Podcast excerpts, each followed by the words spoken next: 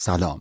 هشتمین کتاب رو برمیداریم و اینجا یعنی تو پادکست بی کتابی میریم سراغ معرفی نویسنده و اثرش. خوندن بخشایی از کتاب و صد البته نقد کردنش که مشخص کنیم این کتاب قرار تو کدوم طبقه کتابخونه بی کتابی قرار بگیره. تو این قسمت قراره بریم سراغ کتابی که از روز منتشر شدن تا همین حالا ستایش شده و کمتر نظر منفی گرفته. اما این روزها که دیگه اکثر آدم ها مجهز به یه رسانه شخصی تو شبکه های اجتماعی هستن از این طرف و اون طرف شنیده میشه که خیلی به این کتاب بها داده شده و اونقدرها هم شایسته این همه تعریف و تمجید نیست. کتابی که برای این قسمت انتخاب کردیم صد سال تنهایی اثر گابریل گارسیا مارکزه. تو این قسمت محمد رضا ترابی و راهله فاضلی و بابک جلیلوند نقدشون رو در مورد کتاب نوشتن. محمد رضا از دلیل علاقه ایرانی ها به صد سال تنهایی گفته و البته یه مقدار شکوه و شکایت از وضعیت انتشار همچین شاهکارهایی هم داشته.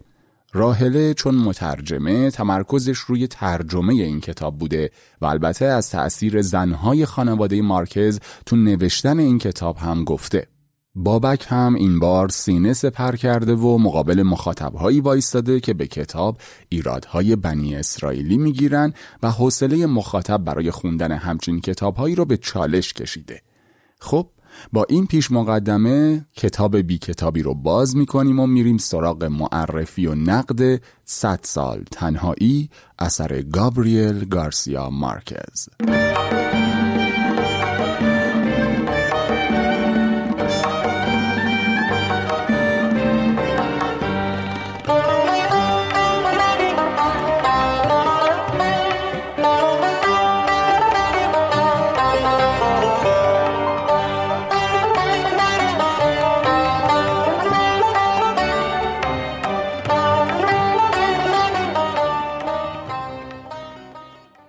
بعد از مقدمه اولین بخش پادکست بی کتابی معرفی اثره. کتاب 100 سال تنهایی نوشته گابریل گارسیا مارکز نویسنده صاحب نام و محبوب کلمبیایی و از گذاران و توسعه دهنده های مکتب ادبی رئالیسم جادوییه.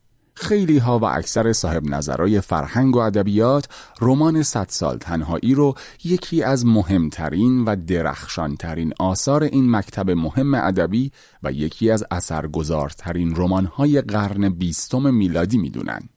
گفته میشه مارکز 15 ماه خودش رو تو خونش حبس کرد تا این رمان رو بنویسه. این رمان بعد از انتشار اولیه به زبان اسپانیایی در سال 1967 رکوردهای عجیب از فروش و اقبال مخاطباش به جا گذاشت. بعد از به بازار اومدن چاپ اول اون تو آرژانتین فقط تو یه هفته هشت هزار نسخه ازش فروخته شد که این عدد کل تیراژ چاپ شده بود وگرنه شاید اگر عدد تیراژ بیشتر بود عدد فروش هم باش برابری می‌کرد. این فروش عالی به هفته و سال اول انتشار رمان هم محدود نشد و تو سی سال اول انتشارش بیشتر از سی میلیون نسخه از کتاب فروش رفت. اینجا بد نیست که خیلی کوتاه و خلاصه مکتب رئالیسم جادویی رو تعریف کنم که بیشتر در چند و چون کاری که مارکز انجام داده قرار بگیریم. رئالیسم جادویی یا ماجیکال ریالیسم یکی از شاخه های واقع گرایی یعنی رئالیسم تو مکاتب ادبیه که توش به نوعی ساختارهای واقعیت تغییر پیدا می‌کنه و یه دنیای واقعی اما با روابط علت و معلولی خاص خودش آفریده میشه. در واقع اینجوریه که رئالیسم جادویی ترکیبی از واقعیت، افسانه و تاریخه صد سال تنهایی نمونه شاخصی از این سبکه که با خوندنش بهتر و بیشتر متوجه این تعریف میشیم. خلاصه داستان صد سال تنهایی رو میگم با این توضیح که چون کتاب داستانیه و ممکنه آخر داستان لو بره خیلی از اتفاقاتی که پایان قصه میفته رو نمیگم و یه جورایی تا عواست داستان رو بهش اشاره می‌کنم. بزرگ خانواده بوندیا یعنی خوز آرکادیو بوندیا قصد ازدواج با دختر اموش اورسلا رو داره. اما خانواده اورسلا به دلیل نسبت فامیلی که با هم دارن مخالف این ازدواجن. چون قبلا حاصل ازدواج خاله اورسلا و پسردایی خوزه کودکی با دم خوک بود و اونا میترسن بچه اینها هم به همچین سرنوشتی دچار بشه. خوزه بالاخره خانواده اورسلا رو به این ازدواج راضی می‌کنه. اما اورسلا به توصیه مادرش تا مدتها بعد از ازدواج باردار نمیشه. تا اینکه یک روز تو مسابقه خروس بازها خروس جنگی خوزه خروس رقیب رو می‌کشه. این مسئله باعث دعوا بین اونها میشه و خوزه رقیبش رو به قتل میرسونه. بعد از این ماجرا خوزه و همسرش به همراه چند نفر دیگه از مردم شهر اونجا رو به مقصد نامعلومی ترک می‌کنن. اورسلا و خوزه حین سفر صاحب پسری به نام آرکادیو میشن که خوشبختانه دوم نداره. بعد از دو سال سرگردونی وقتی که کنار رودخونه ای چادر زده بودن خوزه رویای ماکاندو که یک شهر پر رونقه رو می‌بینه و بعد از بیدار شدن تصمیم می‌گیره همونجا این شهر رو پایه گذاری کنه. اما ماکاندو برعکس رویایی که خوزه دیده بود جایی میشه که تا نسلها افراد این خانواده نمی‌تونن از بدبختی هایی که سرشون نازل میشه نجات پیدا کنن. اهالی دهکده ماکندو تا مدتها اصلا ارتباطی با دنیای خارج از دهکدهشون ندارن و فقط یک راه ارتباطی براشون هست که اون هم کولی هایی هستن که همه ساله به ماکندو میان و فناوری های جدید شهرنشینی مثل آهنربا، تلسکوپ و یخ رو به اونها معرفی می‌کنند. رهبر کولی ها که اسمش ملکیادسه رابطه دوستی نزدیکی با خوزه برقرار می‌کنه و اطلاعات زیادی درباره علوم مختلف به خوزه میده. علاقه خوزه به اسرار جهان و علوم باعث میشه پول زیادی رو برای خریدن این لوازم خرج کنه و به کلی از خانوادش قافل بمونه. تو این مدت اورسلا که صاحب پسر دیگهی به نام اورلیانو شده تمام بار مسئولیت خانواده رو به دوش می‌کشه. بعد از مرگ ملکیادس خوزه تصمیم می‌گیره برای کسب علم به شهر بره. اما اورسلا با این تصمیم مخالفت می‌کنه. این وسط ملکیادس از دنیا میره و دوباره زنده میشه و روحش بین اعضای خانواده بوندیا باقی میمونه. بعد از تولد دختر خانواده آمارانتا خوزه آرکادیوی جوون دل به دختر جادوگری به اسم پیلار ترزا میبنده و بعد از اینکه میشنوه ترزا بارداره از ده فرار می‌کنه. اورسلا برای پیدا کردنش به بیرون از دهکده میره ولی چند ماه که میگذره بدون پسرش اما همراه با چند تا غریبه به ده برمیگرده. نوه اورسلا و خوزه به اسم خوزه آرکادیو به دنیا میاد و پیش اونها بزرگ میشه. سالها میگذره و خوزه پیر که بیشتر از قبل تلاش داره اسرار جهان رو کشف کنه اونقدر تو علوم غرق میشه که دیگه همه میگن اون دیوونه شده. بالاخره هم اون رو به درخت شاه بلوطی میبندن و تا پایان عمرش به همون شکل میمونه. داستان ادامه داره و باز هم عشق توش اتفاق میفته جنگ میشه و افرادی از دنیا میرن و شخصیت های جدید وارد داستان میشن و ماکندو در نهایت به وضعیتی میفته که طبق وعده ای که دادیم از گفتنش میگذریم و دعوت می‌کنیم که خودتون باقی ماجرا رو بخونید. میشه با اطمینان گفت فهرستی از صد رمان برتر تاریخ وجود نداره مگه اینکه اسم رمان صد سال تنهایی هم توش باشه. نویسنده های بزرگی از این رمان به عنوان شاهکار یاد و ستایشش کردند مثل ماریو وارگاس یوسا و کارلوس فوینتس که خودشون نویسنده های مطرح سبک رئالیسم جادویی هستند. اما نظرات افراد و مجله های مشهور درباره صد سال تنهایی رو بشنویم. تو مقاله‌ای که نشریه گاردین اون رو منتشر کرده از این رمان با صفت جادویی یاد شده. نه از منظر سبک از این جهت که بعد از این همه سال خارق‌العاده به نظر می‌رسه و از دهه 1960 میلادی تا همین الان نسل‌های مختلف رو به خودش جذب کرده. در وبگاه گودریدز از این رمان اینطور یاد شده رمانی درخشان، پرفروش و برجسته که داستان خانواده بوئندیا رو روایت می‌کنه و تضاد آشتی ناپذیر بین میل به تنهایی و نیاز به عشق رو روایت می‌کنه. تو مقاله نوشته رابرت کلی که تو نیویورک تایمز منتشر شد صد سال تنهایی ترکیبی از چیزهای عجیب رموز باستانی اسرار خانوادگی و تناقضات غریب معرفی شده که منطقی به نظر می‌رسه و خوندنش لذت بخشه. خب بعد از معرفی کتاب صد سال تنهایی نوبت شنیدن اولین نقد پادکسته. نقد اول رو محمد رضا ترابی برامون ارسال کرده. محمد رضا کارگردانی تئاتر خونده و اونطور که خودش گفته مطالعه کتاب عادتیه که هر روز انجامش میده و کتابها رفیق همیشگیش هستند. محمد رضا به 100 سال تنهایی بالاترین نمره یعنی ده رو داده و نقدش رو به این شکل برامون فرستاده که از طرفش برای شما می‌خونیم. قبل اینکه از مارکز و صد سال تنهایی و رئالیسم جادوییش بگم بذارید فریاد بزنم خستم. خسته نه از روزگار و ناملایمتی ها و سختی هاش که از بازار کتابی که به بازار شام میمونه. بازاری که می‌تونه تو منیری تهران آرم نایک رو با دوخت مشهدی قربان علی قالب خریدارش کنه. نویسنده هایی مثل مارکز برند نوشتن هستند. برندی اصل که حالا چه ذاتی و چه با تمرین زیاد رسیدن به جایگاهی که به زبان مادریشون کلمات رو پشت هم قطار کردن و شاهکاری رو روی ریل به حرکت انداختن. و اون وقت این برند می‌رسه به بازار مکاری کشوری مثل ایران و هر کسی از راه رسید به میل خودش و به اندازه فهم و استعدادی که داره رنگش می‌کنه و به خورد خلق الله میده. اینجوری میشه که تو به عنوان یک کتابخون نیمه حرفه‌ای ممکنه نسخه ای از صد سال تنهایی به دستت برسه که بعد از خوندنش انگشت حیرت به گوش فرو کنی و از خودت بپرسی که این بود شاهکار جناب مارکز؟ وضعیتی که این آرزو رو برای خیلی از ما به وجود میاره که ای کاش جلوی هر کتاب فروشی یکی ایستاده بود و ما رو به سمت نویسنده خوب و ترجمه خوب راهنمایی می‌کرد اما صد سال تنهایی. اگه شانس بیارید و بتونید ترجمه خوب بهمن فرزانه رو بخونید قطعا با یه شاهکار مواجه میشید.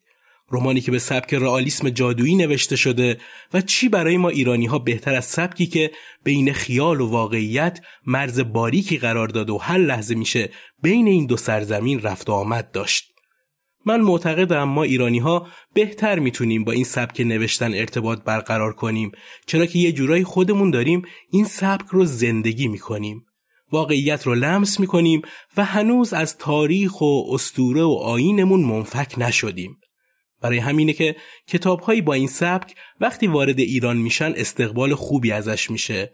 اتفاقی که برای نوشته های بختیار علی تو کشورمون افتاد و مخاطبای زیادی پیدا کرد.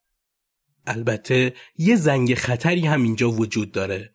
رئالیسم جادویی با یه بار خوندن شاید خواننده رو تو سطح نگه داره و متوجه خیلی از مزامین زیرلایه داستان نشه مخصوصا برای مخاطب امروزی که اکثرا به سطحی خونی و خوندن متنهای کم عمق عادت کردن.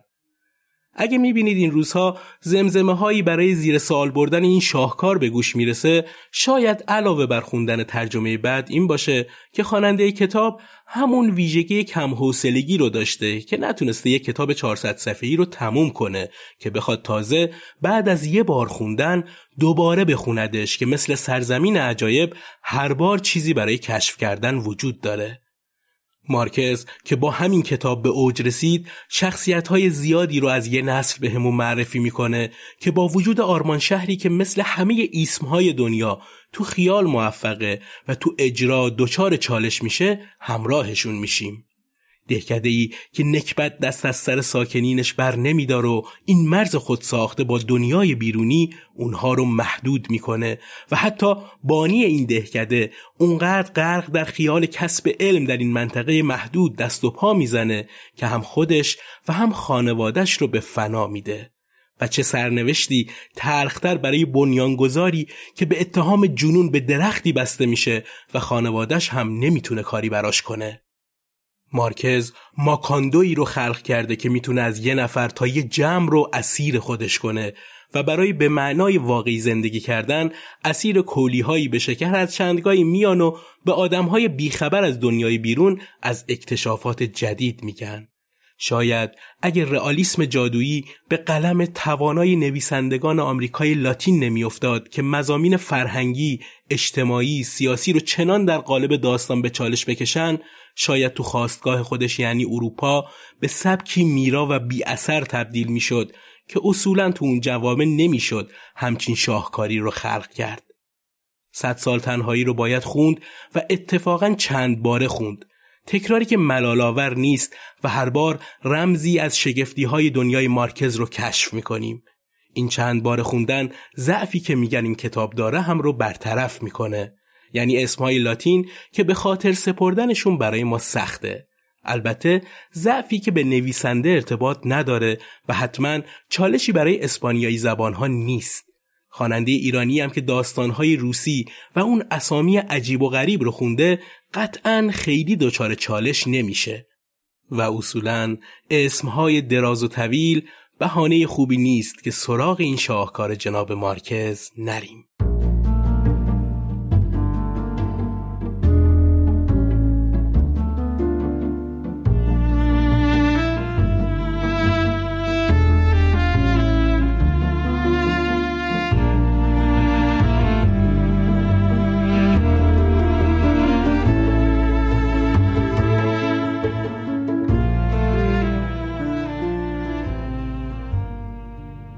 واقعا همهشان به مرض بیخوابی مبتلا شده بودند.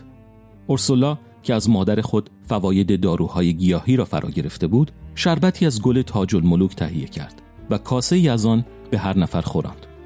باز هم نتوانستند بخوابند. در عوض تمام روز سرپا ماندند و خواب دیدند. در آن حالت شگفت بیداری نه تنها تصاویر خوابهای خود بلکه خوابهای دیگران را هم می‌دیدند. گویی خانه یک بار از حجوم خوابهای آنها پر از جمعیت شده بود. ربکا که گوشه آشپزخانه روی صندلی خود نشسته بود با چشمان باز خواب دید مردی که به خود او شباهت زیادی دارد و لباس کتانی سفید رنگی پوشیده است و یقی پیراهنش با دکمه طلایی بسته می شود یک بغل گل سرخ برای او آورده است یک زن هم که همراه آن مرد آمده بود و دستان ظریفی داشت یکی از گلها را از ساقه چید و در گیسوان دخترک فرو برد. اورسولا پی برد که آن زن و مرد پدر و مادر ربکا بودند ولی با تمام سعی خود در به خاطر آوردن آنها عاقبت یقین کرد که هرگز در عمرش آنها را ندیده است. در طی این مدت با بی احتیاطی هرچه تمامتر که خوزه آرکادیو بوئندیا هرگز آن را به خود نبخشید آب های چوبی به شکل جانوران کوچک که در خانه تهیه می‌شد در دهکده به فروش می‌رفت.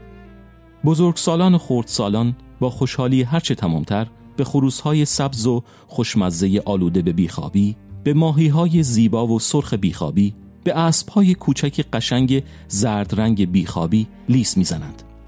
سپیددم روز شنبه همه اهالی دهکده را بیدار یافت. ابتدا کسی متوجه جریان نشد. برعکس از اینکه خوابشان نمی آمد خیلی هم راضی بودند. چون در آن موقع آنقدر کار در ماکاندو زیاد بود که همیشه وقت کم می آمد. آنقدر همه کار کردند که تمام کارها به انجام رسید. ساعت سه بعد از نیمه شب دست روی دست گذاشتند و مشغول شمردن نوتهای والس ساعتها شدند. کسانی که می‌خواستند بخوابند نه از روی خستگی بلکه فقط برای اینکه دلشان برای خواب دیدن تنگ شده بود برای خسته تر کردن خود به هزاران حق دست زدند. دور هم جمع می شدند و بدون مکس با هم وراجی می کردند. ساعتها پشت سر هم قصه ای را تعریف می کردند. ماجرای خروس اخته را چنان پیچ و تاب دادند که به صورت داستانی بی انتها درآمد.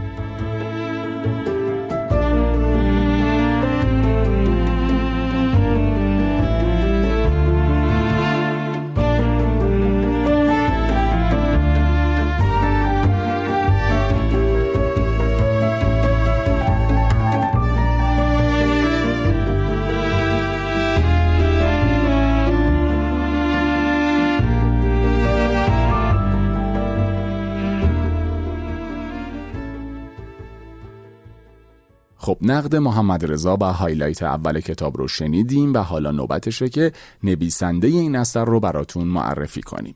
گابریل گارسیا مارکز ششم مارس 1927 تو شهر آراکاتاکای کلمبیا به دنیا اومد. هشت سال اول زندگیش رو با پدر بزرگ و مادر بزرگ مادریش گذروند. پدر بزرگ و مادر بزرگ مارکز هر دو نفرشون داستان سراهای ای بودن اما نحوه داستانگوییشون با هم خیلی فرق داشت. پدر بزرگش به مارکز داستانهایی درباره تاریخ، جنگ و مزارع موز محلی می گفت. اون طرف مادر بزرگش خرافاتی بود و خیلی زیاد به ارواح و جهان ماورا طبیعی اعتقاد داشت و داستانهایی که برای مارکز تعریف می کرد هم درباره همین موضوعات بود. بعد از مرگ پدر بزرگ مارکز اونها به بارانکیا که یک بندر رودخونه ای بود رفتن. مارکز مقاطع تحصیلیش رو همونجا گذروند اما تو بزرگسالی ادعا کرد که مهمترین منابع ادبیش داستانهایی درباره آراکاتاکا و خانوادشه که پدر بزرگ و مادر بزرگش برای اون تعریف کرده بودن. سال 1937 گابریل گارسیا مارکز به همراه والدینش به شهر سوکره رفت و اونجا ساکن شد. اون از نوشتن شعر و طراحی کمیک استریپ لذت می برد و بعضی از شعرهاش تو روزنامه دبیرستانش چاپ می شد. مارکز بعدها بورسیه دولتی گرفت و برای تکمیل تحصیلات دبیرستانیش به بوگوتای کلمبیا رفت.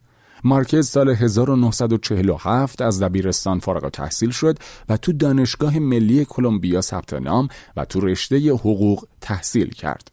اون در این حال علاقه زیادی به نویسندگی داشت. سال بعد شورش های پشت سر هم و ترور یک سیاستمدار محبوب جناح چپ باعث شد دانشگاه مارکز تعطیل بشه. اون به دانشگاه کارتاخنا منتقل شد و اولین شغلش رو تو حوزه روزنامه نگاری شروع کرد. سال 1950 مارکز برای همیشه دانشگاه رو ترک کرد تا روی حرفه روزنامه نگاریش تمرکز کنه. سالهای بعد اون به عنوان خبرنگار برای روزنامه های مختلفی کار کرد و عضو گروه بارانکیا شد. انجمنی از نویسنده ها و روزنامه نگارانی که مارکز رو با ادبیاتی آشنا کردند که اون تو طول زندگی حرفه ایش تحت تأثیرش قرار گرفت. مارکز همیشه خودش رو بیشتر یه روزنامه نگار می‌دونست تا رمان نویس. اون معتقد بود که روزنامه نگاری اگه نگیم بیشتر به اندازه بقیه حوزه های ادبی ارزشمنده و امیدوار بود که به جای رمانهاش به خاطر کار روزنامه نگاریش تو یاد مردم بمونه. قبل از 1967 مارکز دو تا رمان رو سالهای 1955 و 1962 به ترتیب به نامهای طوفان بزرگ و ساعت شوم نوشت و چند تا داستان کوتاه هم به رشته تحریر درآورد. به نوشته های اول مارکز توجه زیادی نشد اما با رمان صد سال تنهایی بود که شهرتش جهانی شد. این رمان به عنوان یکی از برترین رمان‌های قرن بیستم شناخته شده. حقایق و داستانهای تاریخی با نمونه‌هایی از اتفاقات خارق‌العاده را ترکیب کردن، کاریه که مارکز از استاد کوباییش آلخو کارپنتیر که یکی از بنیانگذاران رئالیسم جادویی هم محسوب میشه یاد گرفته. مارکز که دیگه اسمش تو محافل ادبی جهان میچرخید چند تا اثر دیگه هم نوشت کتاب های پاییز پدر سالار، کرونیکل یک مرگ پیشگویی شده، عشق سالهای وبا، ژنرال در هزار توی خود و از عشق و شیاطین دیگر. کتاب ژنرال در هزار توی خود سیاسی ترین رمان مارکز و روایتی تخیلی از آخرین روزهای زندگی سیمون بولیوار فرمانده انقلابی و سیاستمدار اهل ونزوئلا است. مارکز تصویر قهرمانانه سنتی بولیوار رو میشگونه و شخصیت داستانی رقت انگیزی رو به تصویر می‌کشه روایت مردی که از نظر جسمی بیمار و از نظر روانی خسته است سال 1996 مارکز یک وقای نگاری ژورنالیستی از آدم ربایی های مرتبط با مواد مخدر رو تو زادگاهش کلمبیا با عنوان اخبار یک آدم ربایی منتشر کرد. سال 1999 پزشکها تشخیص دادند که مارکز به سرطان قدرت لنفاوی مبتلا شده. اون بعد از این تشخیص و سال 2002 کتاب برای نوشتن زندگی می‌کنم رو نوشت که روی سی سال اول زندگیش تمرکز داره و به نوعی اتوبیوگرافی محسوب میشه.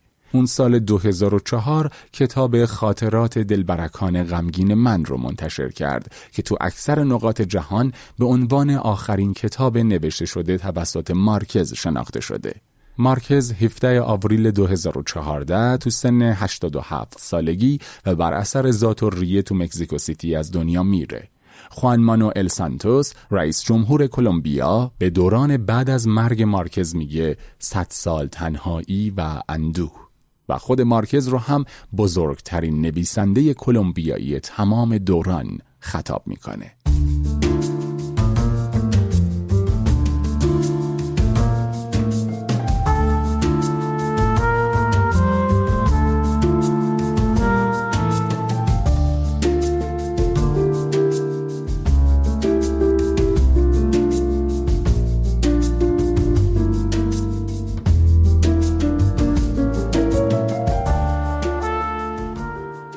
سرهنگ آورلیان و بواندیا در ماه دسامبر اتاق خود را ترک کرد. یک نگاه به ایوان برایش کافی بود تا دیگر به فکر جنگ نیفتد. اورسولا با فعالیتی که از سن و سالش بعید به نظر می رسید خانه را بار دیگر جوان ساخته بود. وقتی فهمید پسرش زنده خواهد ماند گفت حالا به همهشان نشان خواهم داد که کیستم. در تمام دنیا هیچ خانه‌ای بازتر از این دارالمجانین وجود نخواهد داشت. داد خانه را شستند و رنگ کردند و مبلها را عوض کردند. به باغ رسیدگی کرد و گلهای تازه‌ای در آن کاشت. درها و پنجره ها را گشود تا نور شدید تابستان به اتاق خوابها نیز برسد و به سوگواری های بیشمار خاتمه بخشید و لباس های کهنه و سیاه خود را با لباس های شاد و جوان عوض کرد. موسیقی پیانولا بار دیگر خانه را در خود گرفت. آمارانتا با شنیدن آن موسیقی بار دیگر به یاد پترو کرسپی افتاد. گل یاسمن شبانه او بوی اتکلون او را به خاطرش آورد و در ته دل پژمردهاش کینه جدیدی را حس کرد که زمان سیغلش داده و پاکیزش کرده بود. یک روز بعد از ظهر اورسولا که داشت سالن را مرتب می کرد از نگهبانانی که جلوی خانه پاس می‌دادند کمک خواست. فرمانده جوان به آنها اجازه داد. اورسولا کم کم وظایف دیگری را به عهده آنها واگذار کرد. برای ناهار و شام دعوتشان می‌کرد و بهشان کفش و لباس هدیه می‌کرد و خواندن و نوشتن یادشان می‌داد. وقتی دولت آنها را از نگهبانی خانه برداشت، یکی از آنها در خانه ماند و سالها در آنجا خدمت کرد. سپیده دم روز سال نو، فرمانده جوان را که از بیاعتنایی رمدیوس خوشگله دیوانه شده بود، بیجان کنار پنجره او یافتند.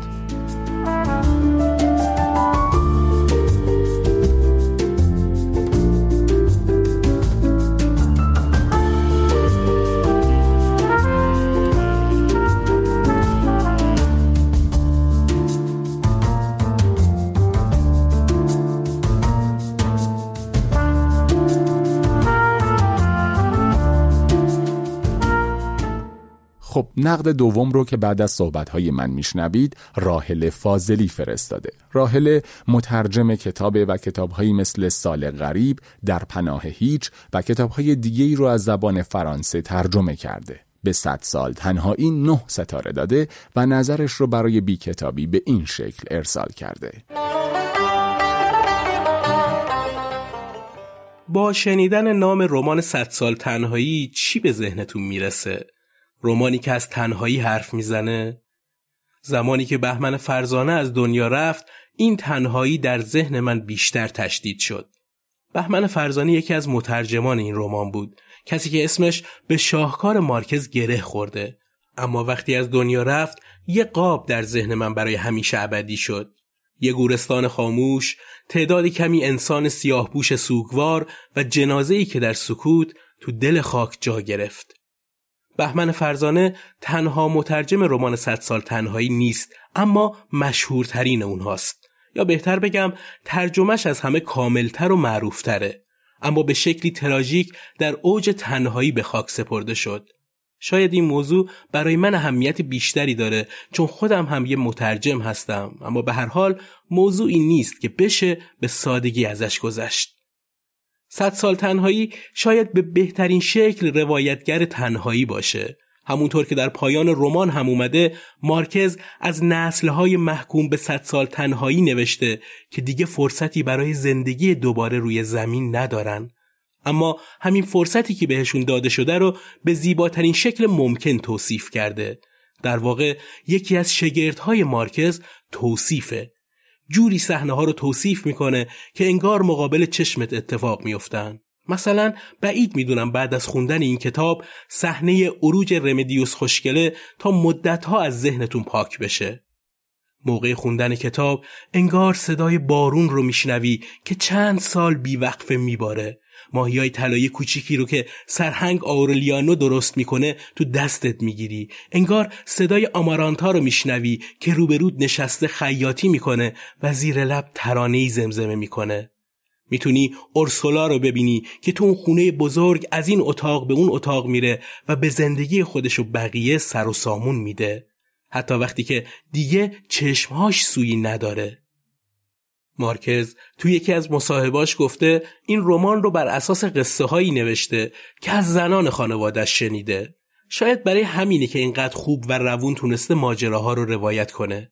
البته به نظر من همچین نوع روایتی خاص این کتاب نیست و مارکز تو کتابهای دیگه و بقیه داستانهاش هم از این مهارت برخورداره. اما تو صد سال تنهایی به اوج خودش رسیده چون خلق ماجرا و این تعداد از شخصیت کار بسیار پیچیده ایه. از بعضی از دوستان شنیدم که خوندن این رمان رو نیمه کاره رها کردن چون تعداد شخصیت ها زیاد و اسامی خیلی مشابه بوده. درسته این موضوع کار رو سخت می‌کنه اما خیلی راحت می‌تونین حلش کنین. یه ورق کاغذ بذارین جلو دستتون یا اگه خیلی دیجیتال زندگی می‌کنین یه فایل توی گوشیتون باز کنین و همه اسمها رو از همون اول بنویسین و هر جا گیج شدین بهش مراجعه کنین. البته مارکز تو قسمتهایی از کتاب گاهی یه مرور کوتاهی به اسامی و رویدادها داره انگار خودش هم حدس زده که مخاطبش ممکنه گیج بشه. اما هنر اصلی مارکس تو نوشتن این رمان چیه؟ به نظرم مارکز خواننده رو جادو می‌کنه. چطور؟ اون کاری می‌کنه که ما هر چیز غیر ممکنی رو باور کنیم. اگه مثلا یکی از داستانهای ریموند کارور رو بخونیم که تو شخصیت اصلی یهو به آسمون پرواز می‌کنه شاکی میشیم که چرا نویسنده ما رو سر کار گذاشته. اما مارکز جوری حوادث رو کنار هم گذاشته طوری توصیف کرده که ما متوجه نمیشیم یه کار غیر ممکن ممکن شده.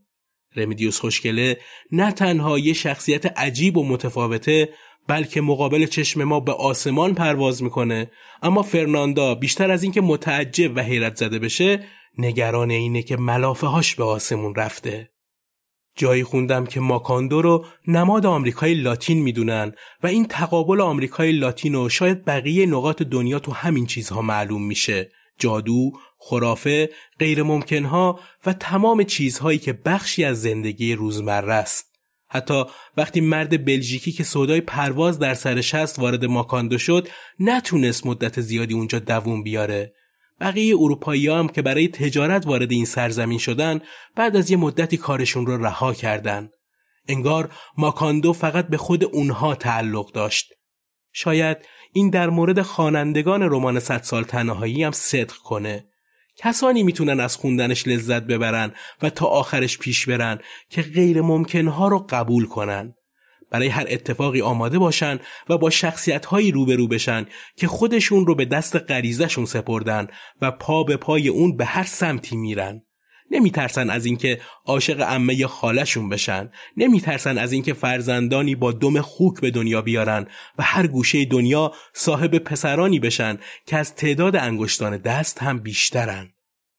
اینکه اسامی شخصیت ها به ویژه آورلیانا مدام تکرار میشه و اعضای خانواده به ویژه اورسلا مادر خانواده تاکید دارن دوتا اسم آورلیانو و خوز آرکادیو با پسوند و پیشوند مدام برای پسرهای خاندان انتخاب بشن نشون از این داره که تاریخ خودش رو تکرار می‌کنه و شاید نمیشه از سرنوشت فرار کرد.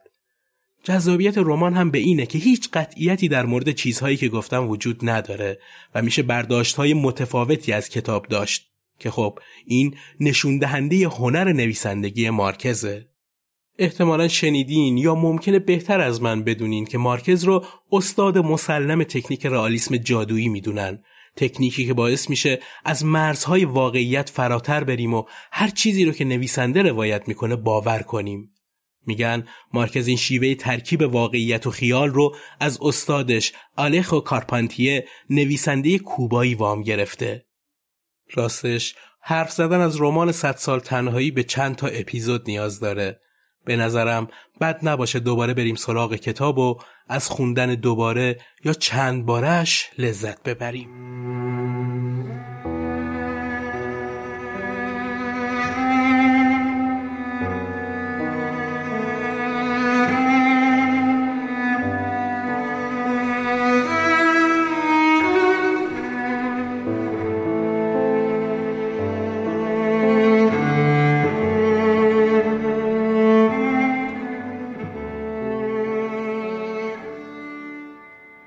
خوز آرکادیو به هوش آمد در تاریکی به پشت افتاده بود.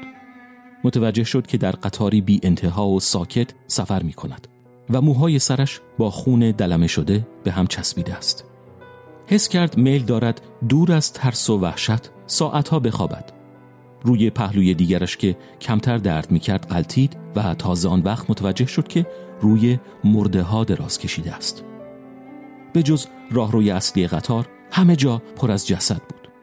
بدون شک چند ساعت از آن قتل عام گذشته بود چون اجساد به سردی گچ در زمستان بودند و صلابت گچ سنگ شده را داشتند.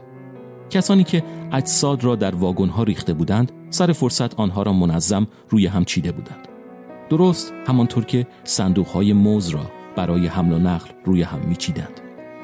خوز آرکادیای دوم برای فرار از آن کابوس خود را در مسیر قطار از واگنی به واگن دیگر کشاند و در فواصل نوری که هنگام عبور از دهات خفته از میان تخته های چوبی به درون میتابید مردهای مرده، زنهای مرده و بچه های مرده را دید که به طرف دریا برده می شوند تا مثل موز گندیده به دریا ریخته شوند. در آن میان توانست فقط یک زن را بشناسد که در میدان نوشابه می فروخت و سرهنگ گلاویان را که کمربند قلاب نقره‌ای را که با آن سعی کرده بود راه خود را از میان جمعیت باز کند هنوز در دست می فشد. وقتی به اولین واگن رسید به درون تاریکی پایین پرید و آنقدر کنار راه آهن ماند تا قطار گذشت. طولانی ترین قطاری بود که در عمرش دیده بود. تقریبا دویست واگن باربری داشت و یک لوکوموتیو در هر سر یکی هم در وسط. قطار چراغ نداشت. حتی چراغ خطر سبز و قرمز را هم نداشت. با سرعتی دزدانه و شبانه گذشت. بالای واگنها روی تاق طرح سیاه سربازان مسلح به مسلسل دیده می‌شد.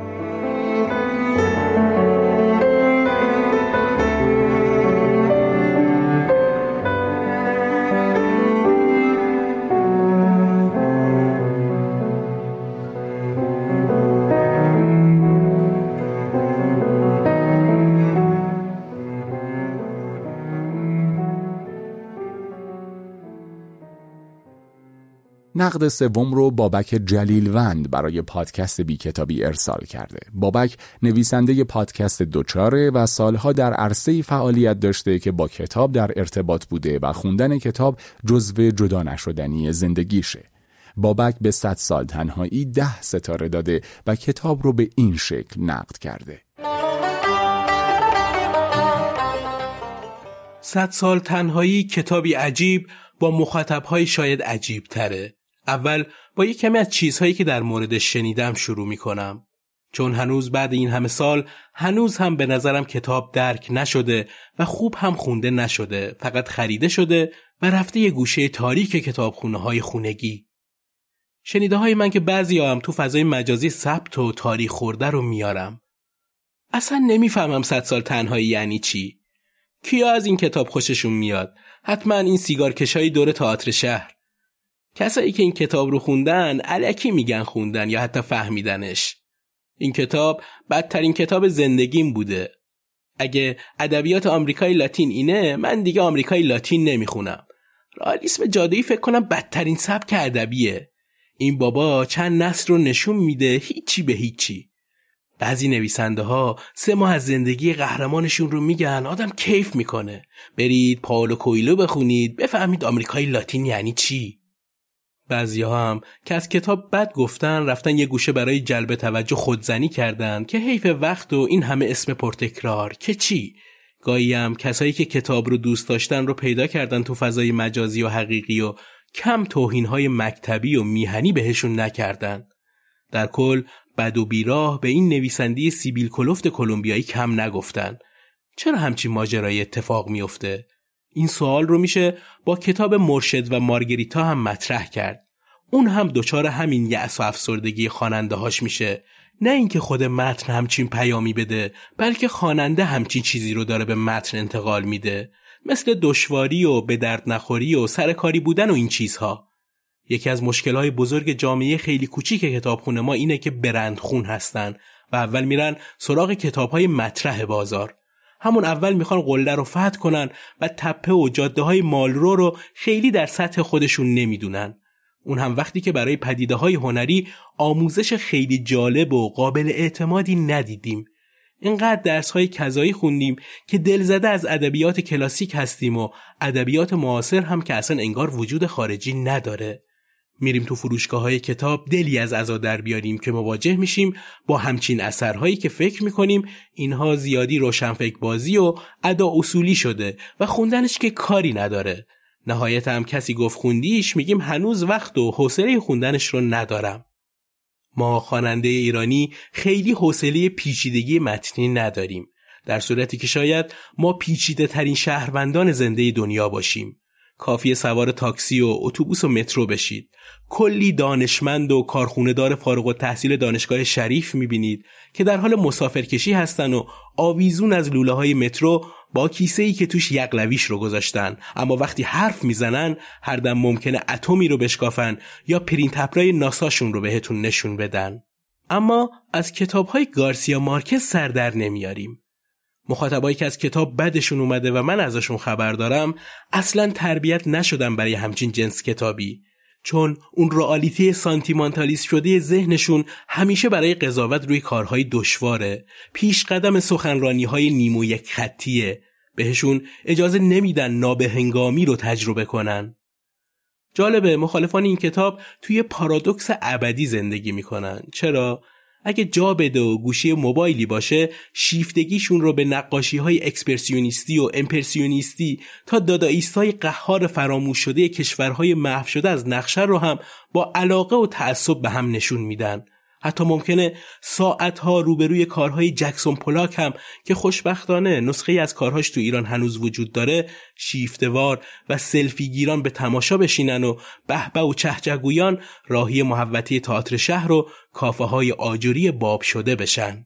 متاسفانه با این کتاب نمیشه سلفی گرفت یا که زبان بهبه و چهجه باز کرد چون ممکنه هر لحظه یکی بگه چی و چرا و چطور این کتاب. پس بهتره گربه رو دم هجله کشت و خلاص. این کتاب در اوج فقر و نکبت مستعجری مارکز نوشته شد. وقتی که ماشین و سه شوار زنش تا بخاری اتاق رو دادن و رفت به سمساری و امانت فروشی هایی که یه سر تو مغازه بودن یا یه سر داشتن کوکائین جابجا می‌کردن. مارکز همه این کارها رو کرد که فقط بتونه همچین شعری رو نقاشی کنه.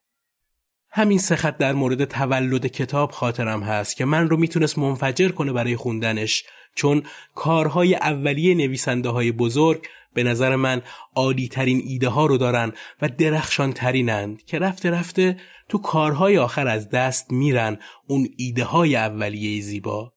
با اینکه می‌دونم هنوز یه عده اونقدر توانا هستند که بادی به قبقب بندازن و بگن کی به همچین آشغالی نوبل داده.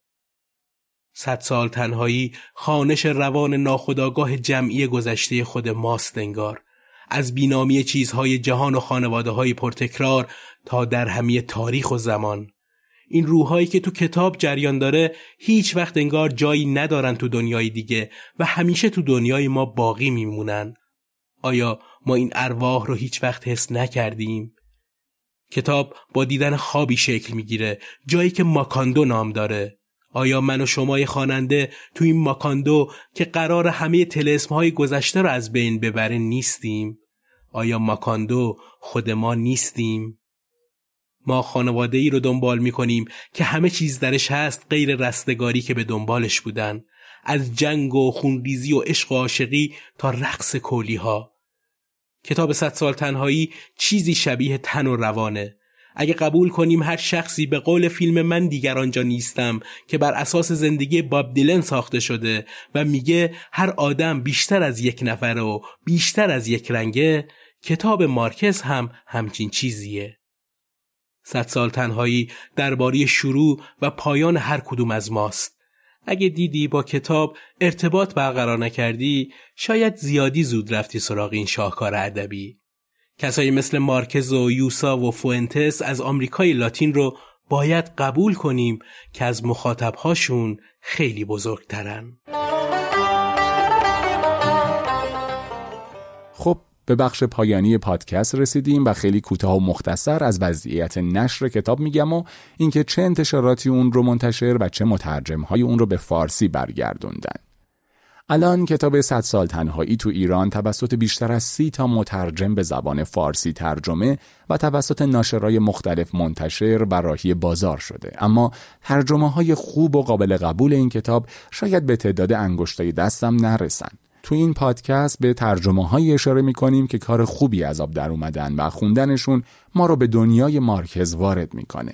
ترجمه های استاد بهمن فرزانه، محسن محیط، کیومرس پارسای، مریم فیروزبخت، محمد رضا راهور، زهره روشنفکر، حبیب گوهری راد، بیتا حکمی و رضا دادویی، محمد صادق سبتالشیخ، جهانپور ملکی، سید اسلام فاطمی سیرت، سحر عزتی و کاوه میر عباسی. ترجمه استاد بهمن فرزانه در واقع اولین ترجمه کتاب 100 سال تنهایی به زبان فارسی تو ایرانه که سال 1353 از متن انگلیسی کتاب به فارسی ترجمه شده که به اعتقاد خیلی از صاحب نظرها شاید تنها ضعف این ترجمه باشه. ولی بازم بعد از گذشت این همه مدت یعنی حدود پنجاه سال بهترین ترجمه برای ایشونه. با اینکه تو چاپهای جدید سطرهایی از کتاب سانسور شده. انتشار این کتاب به عهده نشر امیر کبیر بوده. ترجمه کتاب 100 سال تنهایی کیومرس پارسا رو میگن خیلی خوب از آب در نیومده.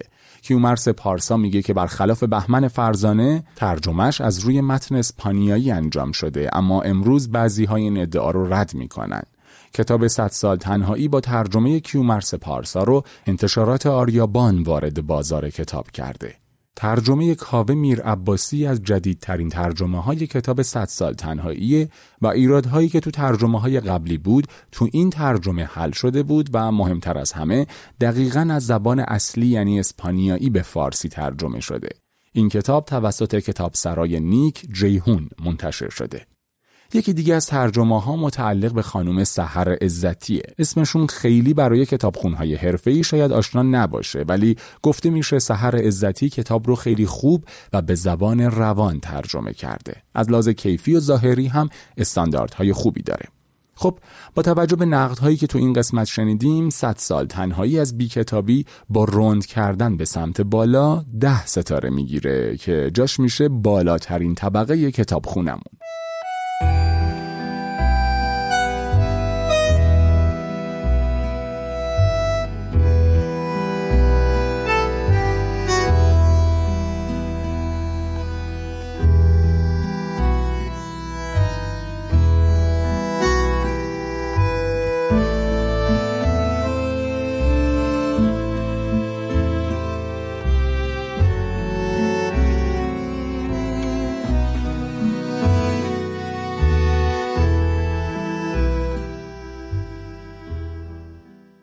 این هشتمین قسمت بیکتابی بود که شنیدید. من الیاس گرجی هستم و بیکتابی رو براتون اجرا کردم. بخش highlight ها رو آربی موسسیان از پادکست مجنون مدرن و آرش و ایزدان برای بیکتابی خوند. نویسنده متن اصلی پادکست شکیبا محمدیه و edit کار رو هم مرضیه محمدزاده انجام داده. بیکتابی پادکستی به کارگردانی محمد نازمی و تهیه کنندگی مهدی جعفرزاده که در اپلیکیشن های پادکست پخش میشه. حتما نظراتتون رو در بخش کامنت ها برامون بنویسید و پیشنهاد بدید که سراغ چه کتاب و چه نویسنده و چه ناشری بریم. یادتون نره که ستاره شما به کتاب هم در قرار گرفتنش تو کتابخونه بی کتابی تاثیر گذاره. پس تو بخش کامنت ها حتما نظرتون رو درباره اون کتاب بنویسید. بی کتابی رو به دوستانتون بخصوص اونهایی که برای خوندن کتاب دنبال یه راهنما هستند معرفی کنید. بی کتاب نمونید و خدا نگهدارتون.